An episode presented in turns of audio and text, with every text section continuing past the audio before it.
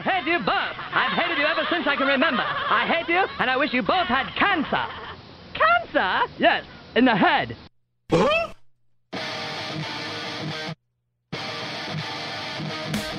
I'm as mad as hell, and I'm not going to take this anymore.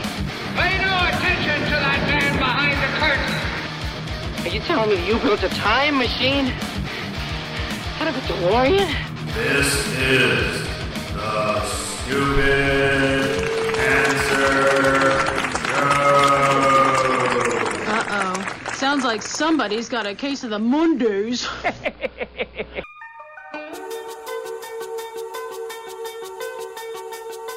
Hello there, children! Hey, hey, kids!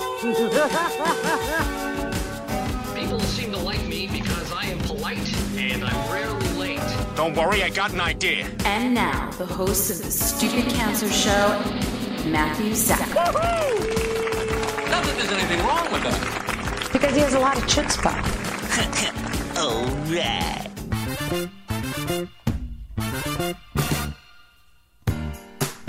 Hello and welcome to episode 376 of the Stupid Cancer Show, the voice of young adult cancer. I'm your host, Matthew Zachary, proud 20-year young adult brain cancer survivor, coming to you now from the Chemo Deck, our fabulous studio in downtown Manhattan.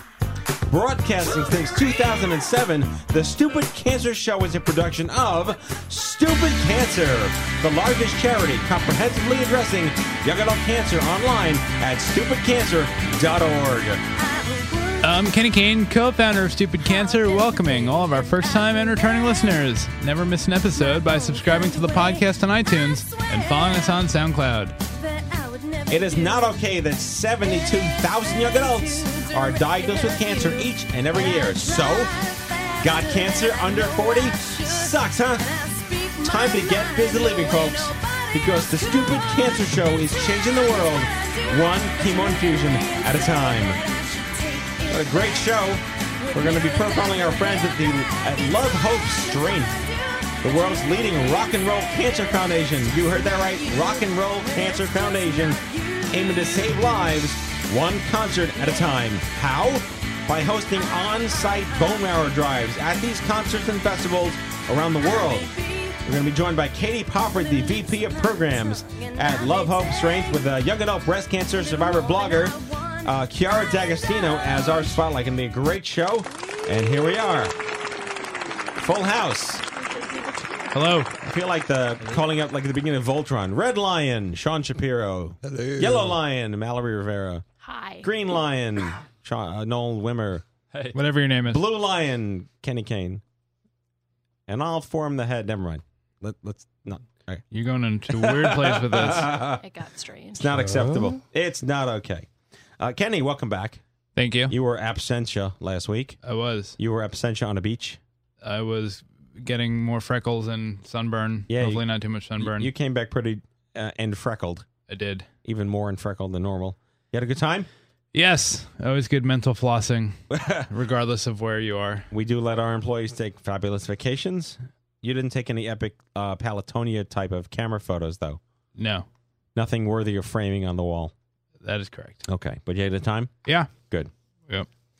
Sean, quick hello to you. We are coming up on our inaugural epic fundraiser in Denver. Yes, it is an evolution of another fundraiser, but it is the first year ever that we're calling it Toast Denver. It's at the brand new Art Hotel. It was recognized by the USA Today magazine as the number 5 best new hotel of 2015.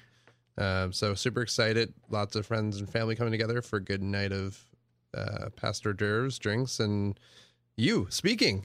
Yes, I will be there, and I'm staying at the Art. And I'm very excited to be doing that. It looks like Frank Gehry. We know Frank Gehry is like this incredibly inspiring architect whose buildings are non-standard. They look like, contorted, whatever. There's a funny scene in The Simpsons where he guest starred, and he's designing houses, and everything he doesn't like, he crumples up, and this paper gets crumpled up on the floor. He's like, that's it. And he built a building that looked like crumpled paper. So the Art Hotel looks like crumpled paper. It's really modern. It's really amazing, and we're really excited. And you were just in Denver? You met all the people there? I was doing a little reconnaissance and meeting with some folks that are planning the event. We can't do it by ourselves, so we have a really awesome volunteer committee helping plan it. But yeah, the event is April 7th. It's a Thursday. Yeah. And you can buy tickets and sponsor at toast.stupidcancer.org. We like that. Very simple. Mal, how you doing? I am just standing. Yeah, when I was going to hold off on having you be, vocal tonight. Yeah, yes. Terribly vocal tonight. As I am voiceless. Yes, but you are doing a decent job being voiceless. Lots of years of training. Yes. So, who is your favorite Oscars performance? Dave Grohl or Lady Gaga? Did not see any of the Oscars. No. I, like a good person with a cold, went to bed early. Ah, okay. Yes, I will be binging that later on. Yeah, Dave Grohl did an amazing tribute. I heard I'm going to cry. And Gaga played like this 14-foot grand piano. It was insane. I heard that those two can and will make me cry. Yeah, I'm looking forward to crying over those later. Very powerful stuff. Dr. Wimmer, how are you, sir? I am doing well, thank you. So when's your vacation? Middle of March, and actually just decided today that with a couple friends, instead of going skiing, we're going to Costa Rica. So oh wow! Oh, pretty excited very nice. About that, yeah. Aruba lost out. Aruba, really good cheap tickets to Costa Rica. He ruled that ice slip right away, and he's just going to group. Yeah, very nice, very nice. Well, we have some cool news to announce. We dropped this last week after last Monday's show, but we have our official amazing guest artist keynote. Performer extraordinaire at CancerCon, which is April 28, 9:30, May 1st. Andrew McMahon, Something Corporate, Jack's Mannequin, the Dear Jack Foundation. He is going to be in Denver to give a live concert and speak with me on stage and be interviewed and live questions and answers via Twitter from our audience and on social. Really big deal. And I think we only have, 50 spots left? Less than that. Less than 50 spots left. We're in the 20 range. Wow. All right. So this is like that Total Recall. Get your ass to Mars. Get your ass to Denver. Don't miss out. CancerCon.org. Tickets are, registration is on sale. Yes. Well, what is it? Registration. Yes. You can register. Not tickets. Presently. Tickets for Toast. Register for CancerCon. It's going to be amazing. Really amazing. And I did want to just touch on the Cancer Moonshot because my new U.S. News piece broke last week, which was exciting because it made Yahoo Health, which blows U.S. News out of the water. And it was all about, we're so done with the word cure, which we've been saying for years now. But I took a little shot at the Moonshot because they're using the word cure in a way that I think just kind of makes everyone accept that there's one magic cure. And it kind of does a disservice to groups like ours that fight for survivorship. But check it out. You go to MatthewZachary.com and click on the U.S. News link, and you can get it there. But, the whole point is that, is it fair to expect the rest of the world outside of our bubble to just understand the insane biological nerdy nuances of what cancer really is, or should they really just believe there's a magic cure one day that we'll solve with a pill? So interesting. I got a lot of weird feedback. Someone was really obnoxious. Oh, now the nonprofit people are in the pockets of pharma. They just want to keep us sick. So gotta love that. But it's Yahoo. It's Yahoo. They're going down. So oh well. What are you gonna do? Any other insane news? Anything in the store? New Kenny? Oh, the bar mats, right? Yes, we have bar mats. No, we're expanding our presence on Amazon soon, which is exciting. Planning meetups for the Stupid Cancer Road Trip, which we announced. You can visit stupidcancerroadtrip.org to see where we are heading. John and I in our 2016 Chevy Camaro. It's going to be great. Awesome. Including our stop in Anchorage. So. That's right. The stop in Anchorage. Cool. Well, amazing stuff. All amazing stuff. And let's start our show. In our spotlight, Chiara D'Agostino is a recent triple-negative breast cancer survivor and nearing the end of her treatment as we speak. She's had two single mastectomies chronicled by the Wall Street Journal's The Double Mastectomy Rebellion article. A fabulous read if you can Google it. She's approaching her reconstruction. Chiara blogs about her journey like angry blogs, the way I like to, at her beauty... I'm going to read. Oh, my brains. Beautythroughthebeast.com. Please welcome to the Stupid Cancer Show, Chiara D'Agostino. You like when words like blend into other words and you don't. And yeah. That's okay. I love your blog. You are the consummate angry blogger that we always like to have. Oh, boy. The controversial nature and just being honest about stuff is so. It's less rare now, but it's always incredibly welcome. Thank you. Well, I haven't been called an angry blogger. This is the first time, so I didn't realize that was my reputation. But I do like being called the honest blogger. No, well, I mean, it's fluid. It's honest. It's raw. Yeah, and you're not ashamed to just put it all out there, and you have every right to. And we still look at a lot of folks who like to hide and want to be either ashamed by it or and this is a big deal. So kudos to you for having. Thank you. I like to think that I write about things that you don't find in the pamphlet while you're waiting in the oncologist's office. You know, you usually see these pictures of families supporting each other. And like, there's a lot that goes on when you have cancer, when you're diagnosed. And so I like to write about these things. It helps me. It helps me. And I hope I'm helping other women and men. No, and I was 21 when my mom drove into the sperm bank, so I totally get that Welcome to Cancer, Dick and Jane book that they kind of toss at you that has no meaning and purpose whatsoever. And we're kind of left to fend for ourselves, and triple negative is no easy game. So exactly, was this a routine mammogram, or was this an accident, or did you know you had some kind of genetic predisposition? Well, that's a good question. I always like to highlight that I had a routine mammogram in August of 2014. I was 42. And then on the eve of my 43rd birthday in October of 2014, I found a large mass on my left breast. And I was thoroughly confused because my mammogram said that I was healthy and fine. And so did my doctor when I went for my annual physical in that August.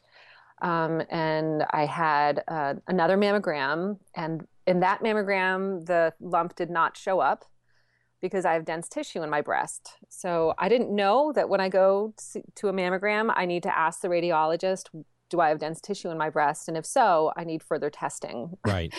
and I learned that subtle afterwards. Things like that. I'm sorry? Subtle things like that. Subtle, important, life-altering things like that. Exactly.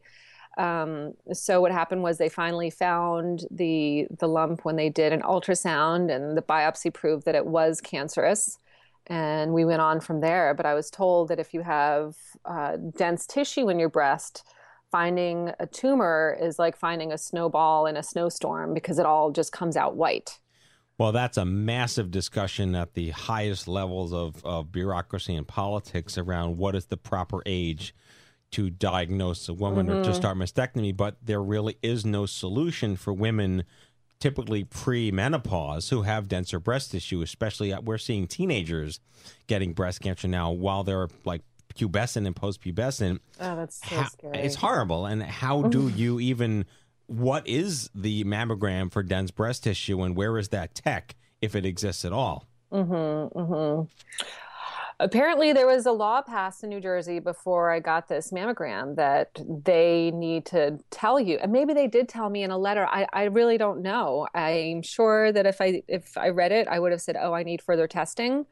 But I don't know. I don't think it should be left up to us patients. I feel like we should be told, look, you have dense tissue. We need to do further testing. Right. It's a literacy gap and them realizing you're not 80.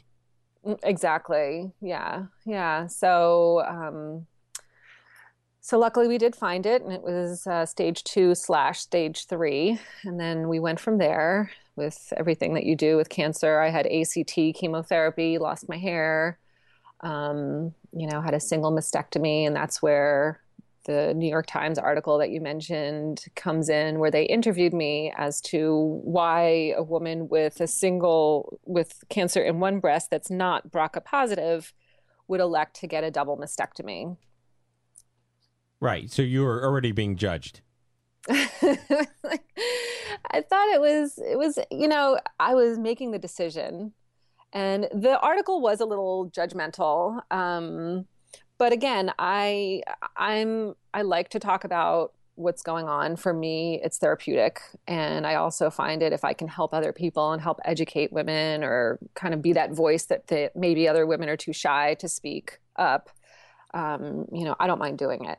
No, and clearly not. I mean, your story, as I've read it, and I've read the article in the journal. Again, it's a very compelling piece. Mm-hmm. You're a consummate young adult story in that you were single, but you were dating, and then your boyfriend. I'm reading he broke up with you right after your mastectomy. Mm-hmm. We've had so many horror stories that resonate with many of our people. One of our board members was married or engaged, and the fiance broke off the engagement the day he was diagnosed with testicular cancer.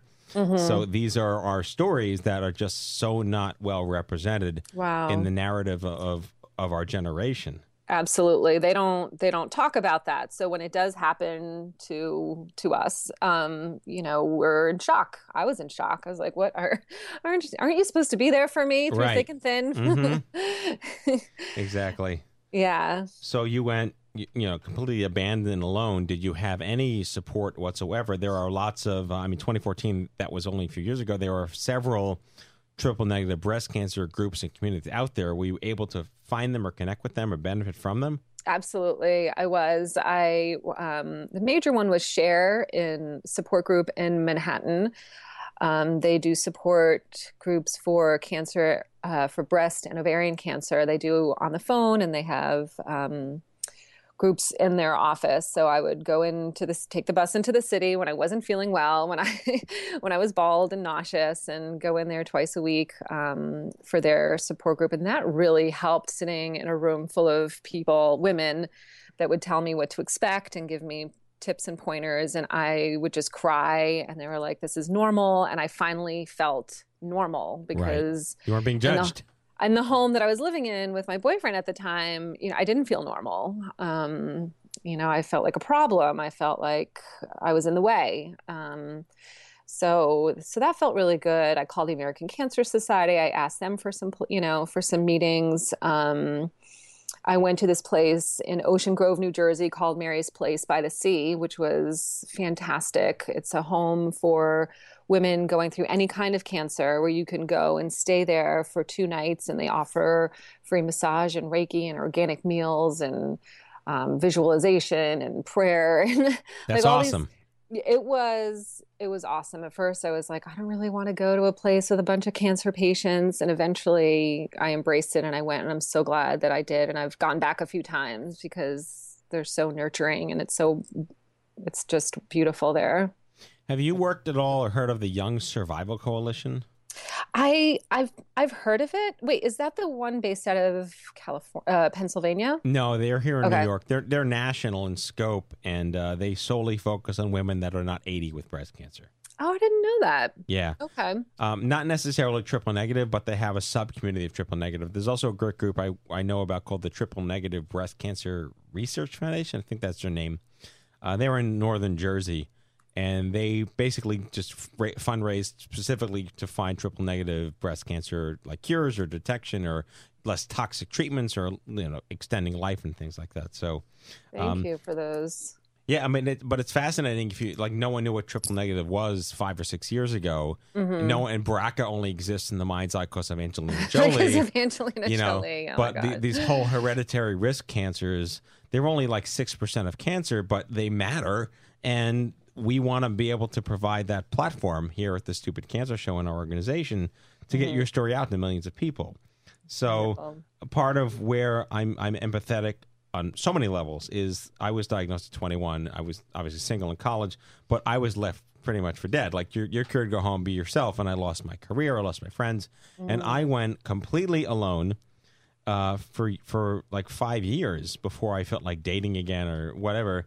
Mm-hmm. And this idea of, you talk about self-image, sexuality, confidence, what are people going to think of me, worrying about stigma, and that's something you have to face.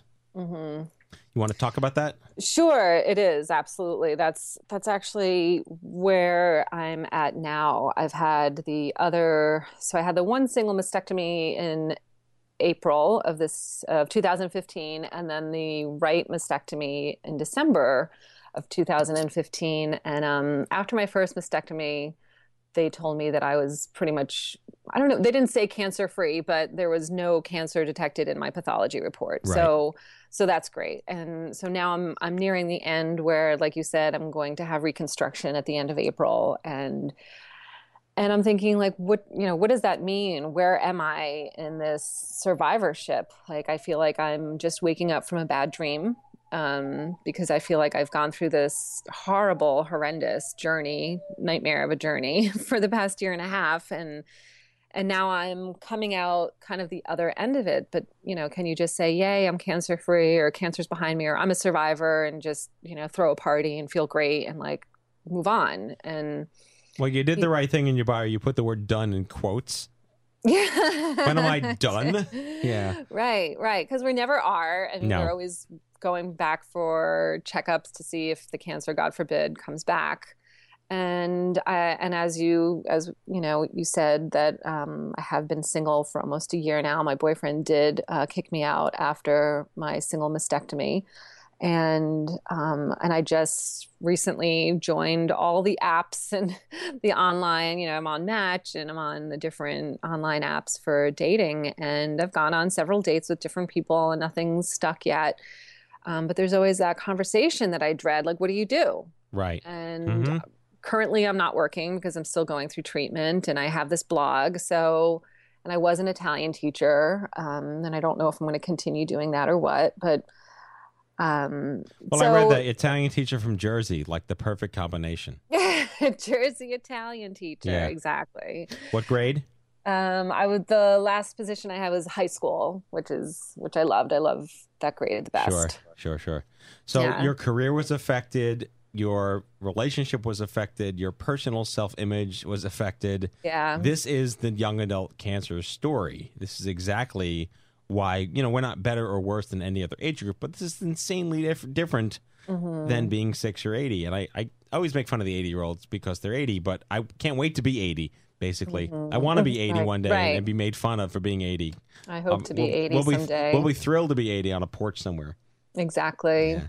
So in terms of the what's next, you're in a very, I would say, very aspirational period of time in the annals of survivorship because, A, that's a word now, and B, there's a science behind that.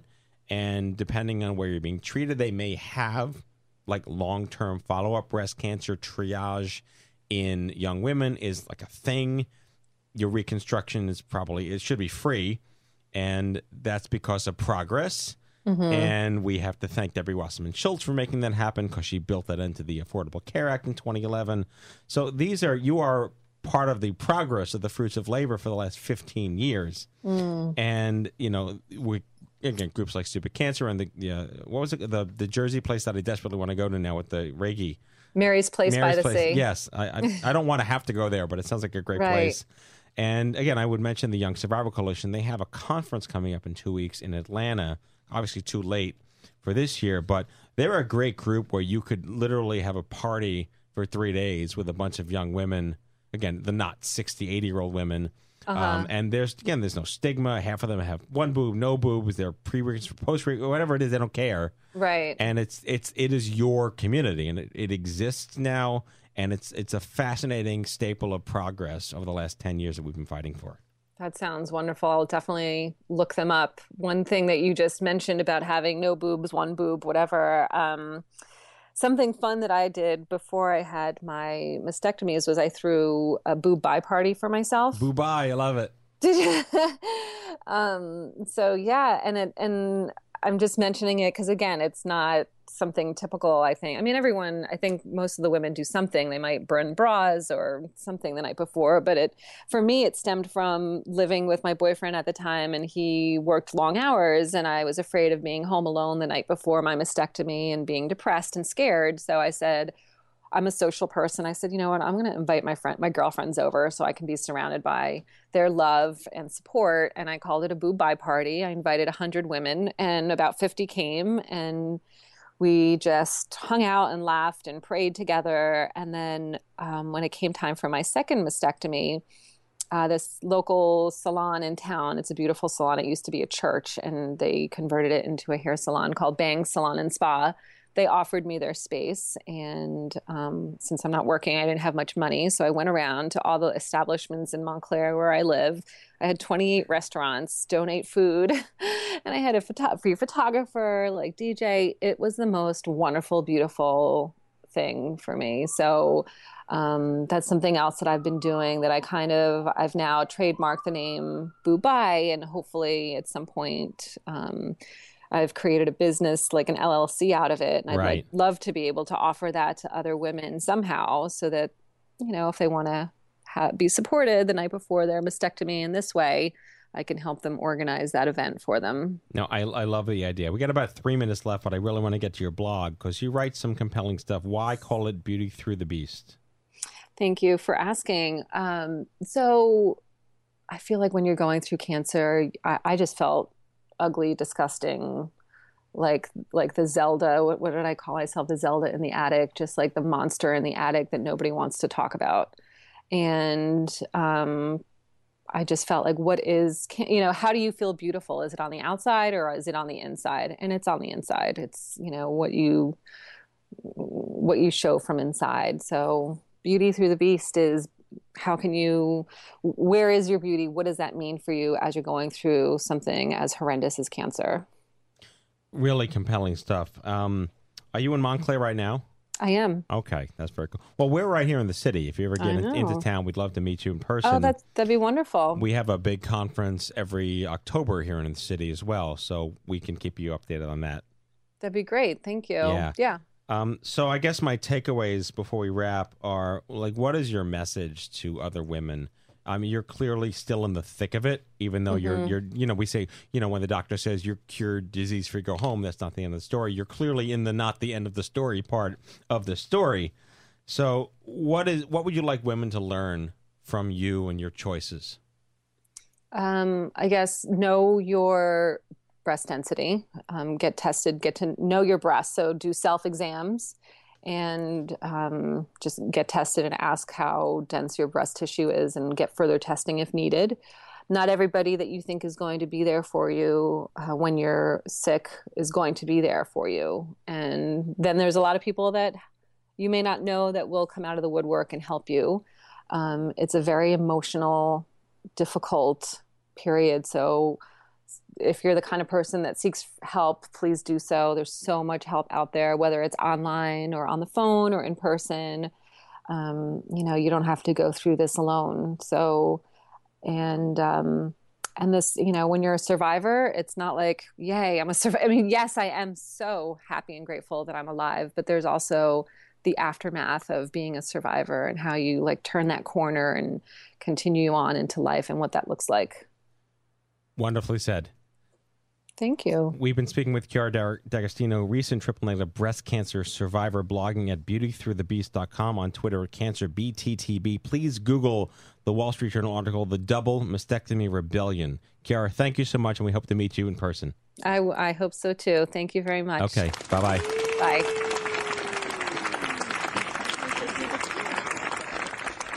All right, Kenny. And now, the news. Hello, I'm Kent Brockman, and this is Eye on Cancer. Just the facts, ma'am. Head on over to events.stupidcancer.org. That's events.stupidcancer.org. Sign up for meetup alerts and never miss an event again. If you'd like to learn more about hosting your own Stupid Cancer meetup, visit stupidcancer.org/meetup. All right, Matt, just two this week, San Diego, California, and Anchorage, Alaska. And stay tuned to Stupid Cancer Road Trip. .org. Right, that thing. Yeah, that small thing coming up. 14 stops or something. Nothing big. No one should fight cancer alone because isolation sucks. Download Instapeer for iPhone, iPad, and Android. Create your account and instantly start chatting with someone just like you who's been there and walked in your shoes. Join our community of thousands of cancer patients, survivors, and caregivers now on your mobile phone or tablet device. Instapeer. We launched a newsfeed aggregator on Tumblr for all the articles, blogs, and stories we couldn't possibly have the time to post on social media. Check out what we're reading 24/7 and don't miss a beat. Subscribe at stupidcancer.org/feed. For young adults, clinical trials are a red hot mess. So we at Stupid Cancer are throwing our hat in the ring to make some sense of the madness. Introducing I Am Not a Trial. Real young adults, real faces, and real stories plucked straight from our own community. Watch the entire video series and engage us at IamNotATrial.com. Support our programs and services by heading over to StupidCancerStore.org. You'll feel great and look great in your new Stupid Cancer gear. That's StupidCancerStore.org. Be proud, wear Stupid Cancer, and that is your Stupid Cancer News. In our main segment, we are going to be speaking with Katie Poppert, the Vice President of Programs at the Love Hope Strength, the world's leading rock and roll cancer foundation that aims to save lives one concert at a time by hosting on-site bone marrow drives at concerts and festivals across the globe. This is going to be a great interview. She's an amazing person, and in our fabulous, famous city of Denver. Please welcome Katie Poppert. Hello. Hello. So excited to be on the show. Thanks, Matt. Appreciate it. I know. It's been a while since we had you guys on the air, so profiling your work. Yeah. So we need to let everybody know all the exciting things we're doing. I actually come from a medical background. I'm an oncology nurse as well, so I have seen way too many patients that were unable to find that life-saving bone marrow transplant, the match for it. So I am very motivated every day to find matches for all of these patients in need. And the music world happens to have some of the healthy young cells that we target. They're the people that like to go to shows. So that's kind of why we started setting up at these concerts and festivals nationally. So we started really in 2008 was some of the first bone marrow drives we were doing on site at rock concerts. And since then, it's kind of snowballed to the point where now we actually have artists reaching out to us and wanting us on site at their shows, because what happens is when we find these matches through their concerts, we know where they came from. So we're able to reach back out to them and let them know just how many matches and just how many lives were saved as a direct result of them just saying, yes, come set up at my show. And so typically once they hear about one match, they're like, oh my gosh, this is the coolest thing ever. We want you guys everywhere we go. It's very hands-off for them. We don't ask for any money at our tables. We typically just set up right by the merch. We just give their fans the opportunity to sign up to the registry free of charge. And it takes, about 2 minutes and a quick cheek swab. And yes, it's okay if they've had a beer or two, as long as they know exactly what they're saying and that they're very cognizant. We get asked that a lot with the cheek swab, but unfortunately at concerts and festivals, we would hardly get anyone if that was an issue. So luckily, that alcohol evaporates off the cheek swabs, and we are able to sign up nice, healthy donors. And to date, we have signed up just over 120,000 music fans, and we have found 2,238 potentially life-saving matches. I have no more questions to ask you. The interview's over. Pretty amazing, isn't it? Let me ask you. It's I've been doing this for a while now. It's few and far between that I find someone that crosses over from the oncology professional world to lead a charity. Yeah. How does that help you distinguish your role in setting goals and running the programs of the organization? I think I bring in a piece that was never there before. We always kind of said we're a rock and roll cancer foundation. I bring in the cancer side. We have a gentleman that was the tour manager for Donovan Frankenreiter. That's kind of the rock and roll side. And I am just very driven, I think, more than most, because I know exactly what these patients are going through. And I am more than happy to help on this side of it, because it's a phenomenal way to volunteer as well. And as you probably know, Matt, and most survivors know, it's really nice to be able to give back on the other side and to not be the one needing things. Most patients really enjoy paying it forward, and this is a really fun way to do that. They get to come out, they get to, sign people up during the opening acts, and then typically we close down and they go see the live show for free. So it's a great way to see some live music, and again, they're told as well when the matches come through, so they feel really good that they're able to help their fellow cancer patients that are currently out there a need. So, you know, I guess I also get a lot of questions. It's a very medical procedure. Obviously, collecting the marrow itself isn't all that simple, although, thank goodness, it's nothing like it used to be. It is still a medical procedure. So I do a lot of education for our volunteers so they feel confident at the booth telling people what's involved if there's a very small chance that you are the match for somebody and you get that phone call. Just to clarify, because it's a misconception, I think, out there everywhere. There is no drilling involved in bone marrow donation. About 80% of the time, we can actually collect their cells peripherally, so through the bloodstream, somewhat similar to a blood donation. That does take longer than that. It's about a 4 or 5 hour procedure where you're laying in a bed, circulating your cells through an apheresis machine. And that's how they're collecting the stem cells, which are found in the marrow these days. So that's most of the time. There is still another about 20% of the time they'll go through the pelvis. But what that means is you go in that morning, they put you under general anesthesia, so knock out. They use 2 hollow needles. There's no drilling. They extract the amount they need from the backs of your pelvis. You wake up, walk home that same day. Most of our donors are back to work within 48, 72 hours. One kid that we collected when I was there said, feels like he fell off a snowboard.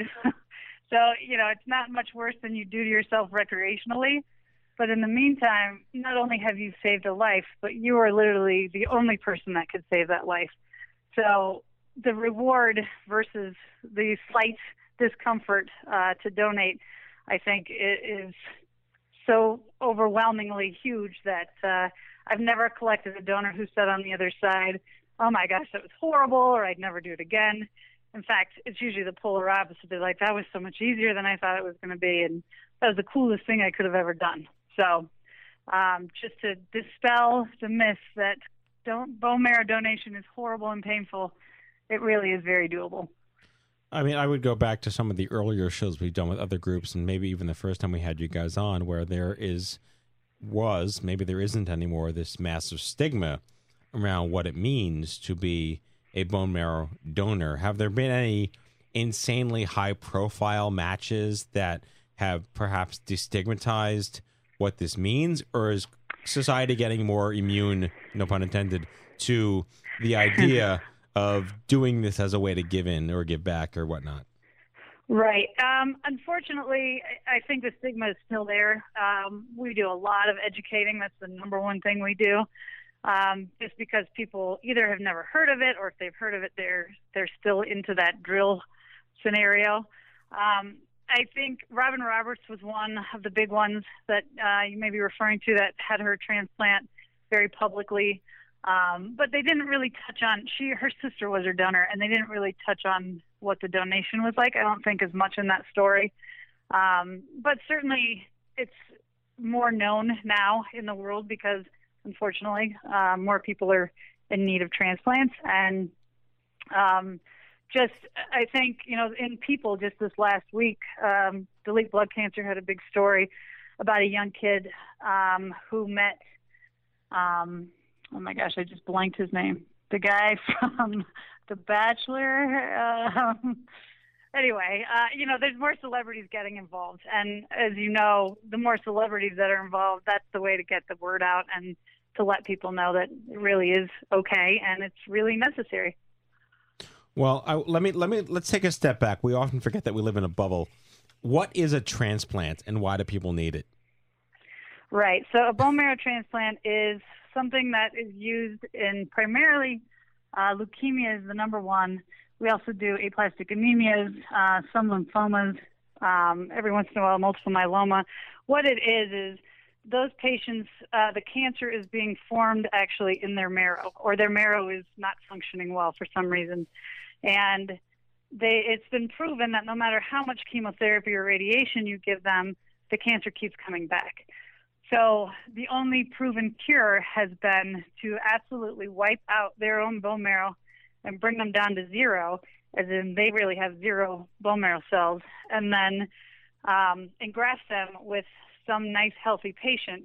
And the bone marrow is smart enough that it knows it actually goes in through their central line, almost just like a blood donation.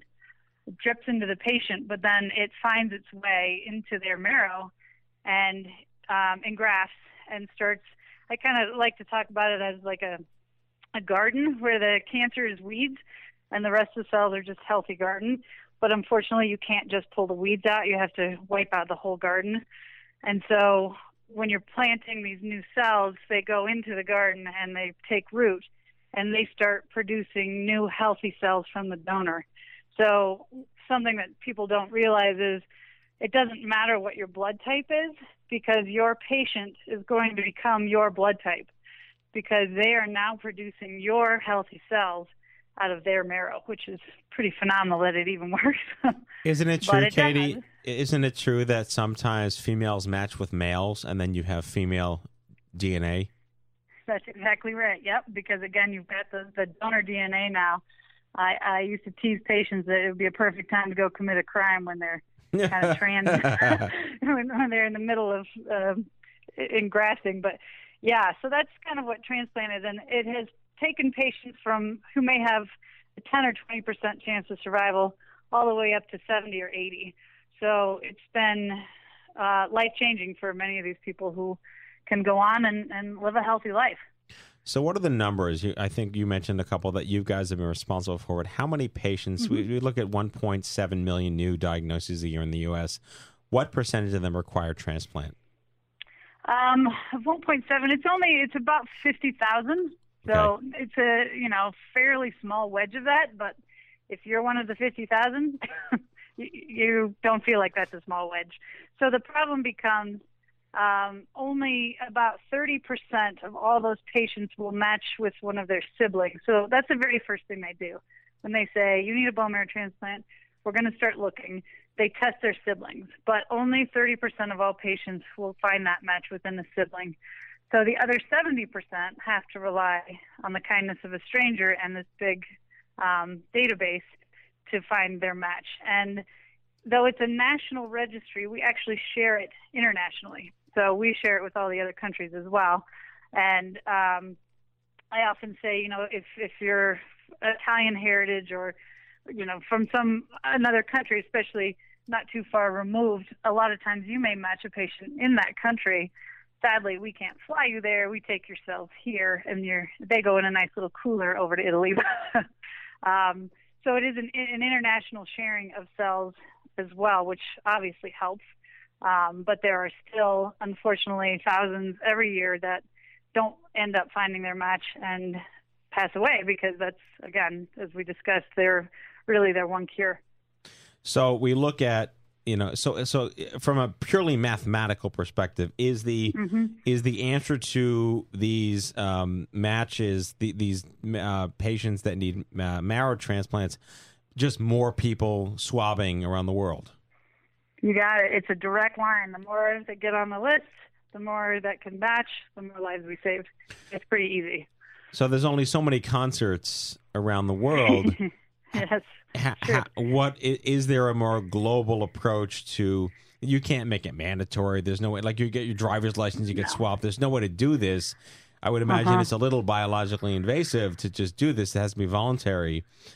Is there a larger structure to improve the access to people willing to give a spit, pun intended? That is an ongoing issue, and it's funny you say that because we have talked about exactly the DMV, like how do you get in somewhere like that and have access to literally every person that's coming through.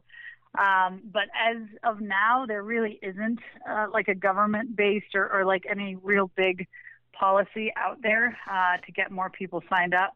So although we do it at concerts and festivals, there are obviously other foundations that focus more on like patient-specific drives. Be the Match is really great with those as far as, when somebody is in need of one and they want to sign up their community kind of thing.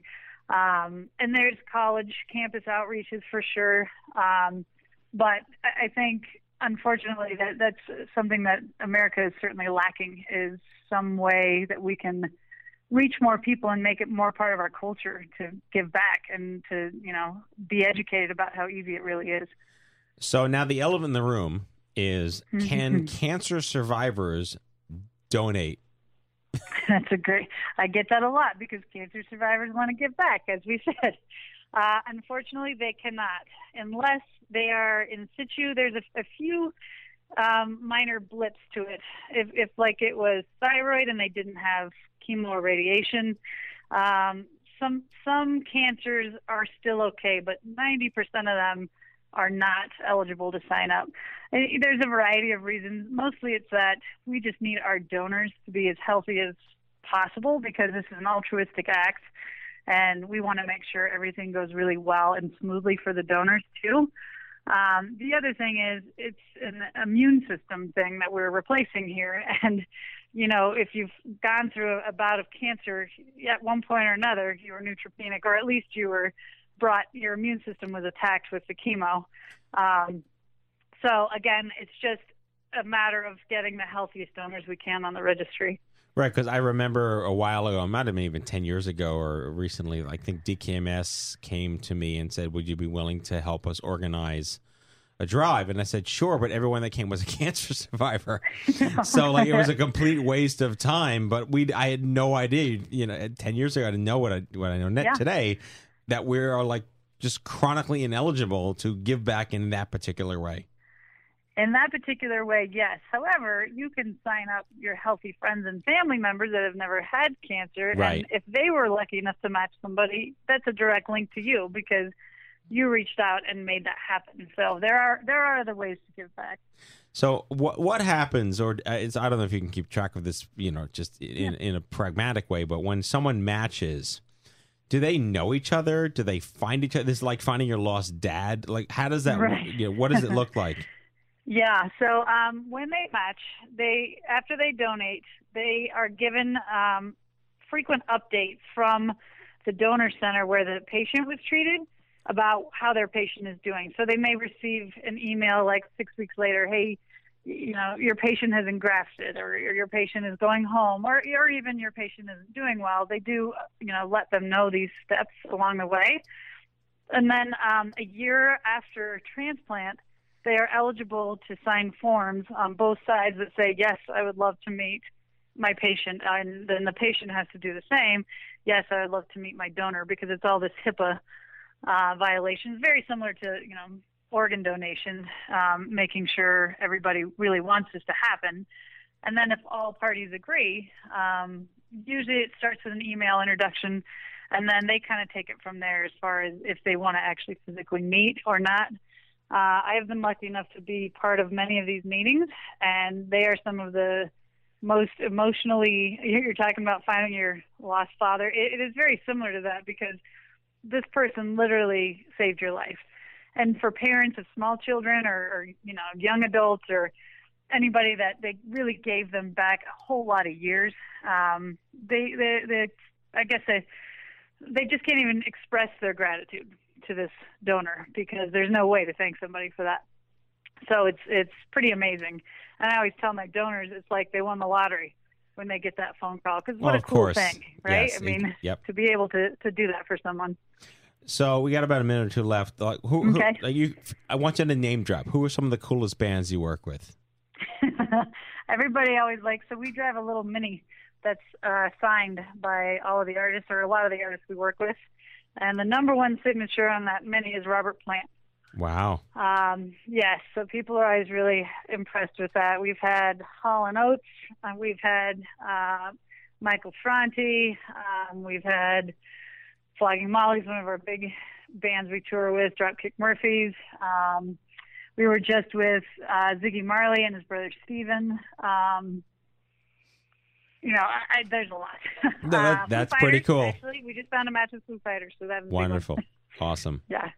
Wow. I mean, I've always been a huge fan of what you guys do, and even though it's kind of outside what we can do, besides because we're going to rally just survivors at this point, but this is so critical because when you're successful, we get more best friends, part of our universe. That's exactly right. Whether they're part of us or not, they're going to be part of us at some point, and I hate that your point of entry to stupid cancer is a diagnosis, but we're here for you, and that's better than it used to be. So you guys keep rocking on, and I'm so excited that we get to be working with you directly now that CancerCon's in Denver. Yes, it's phenomenal. We're looking forward to it. We're looking forward to seeing all you guys again. It's going to be great. Well, Katie Sullivan Poppert, I love that you put your middle name in here. It's my maiden name. I gotta keep the Irish out there. Now, oncology nurse turned VP of programming for one of the coolest charities in the country, Love Hope Strength. I can't thank you enough for joining us. The website is lovehopestrength.org, and your Twitter is LHSH. What? It's like four. F. LHSF. LHSF. Love Hope Strength Foundation. LHSF. At Twitter. Go. Thank you so much. I can't wait to see you in a couple of weeks. Appreciate it. Have a great evening. All right. Bye, Katie. Bye-bye. And now it's time for our closing sequence. Prepare to activate. I hear there's rumors on the internets. You ever seen a grown man naked? And so, to all of you, a fond farewell. Hooray! I'm helping! You are a meathead. Oh, Magoo! You've done it again. That was so terrible, I think you gave me cancer. Okay, folks, that's our show. The 376th episode of The Stupid Cancer Show. Never miss an episode by subscribing to the podcast on iTunes and following us on SoundCloud. I'd like to thank our guests, Chiara D'Agostino and Katie Poppert from Love Hope Strength. Broadcasting since 2007, The Stupid Cancer Show is a production of Stupid Cancer, the largest charity comprehensively addressing young adult cancer, online at stupidcancer.org. Coming to you from the chemo deck. And on behalf of my team here at The Stupid Cancer Show, we hope you had as much fun as we did poking a stick at Stupid Cancer. Thanks for listening, and we'll see you back here on the next exciting podcast of The Stupid Cancer Show. Goodbye, folks. Damn well sure we have a voice, 'cause cancer affects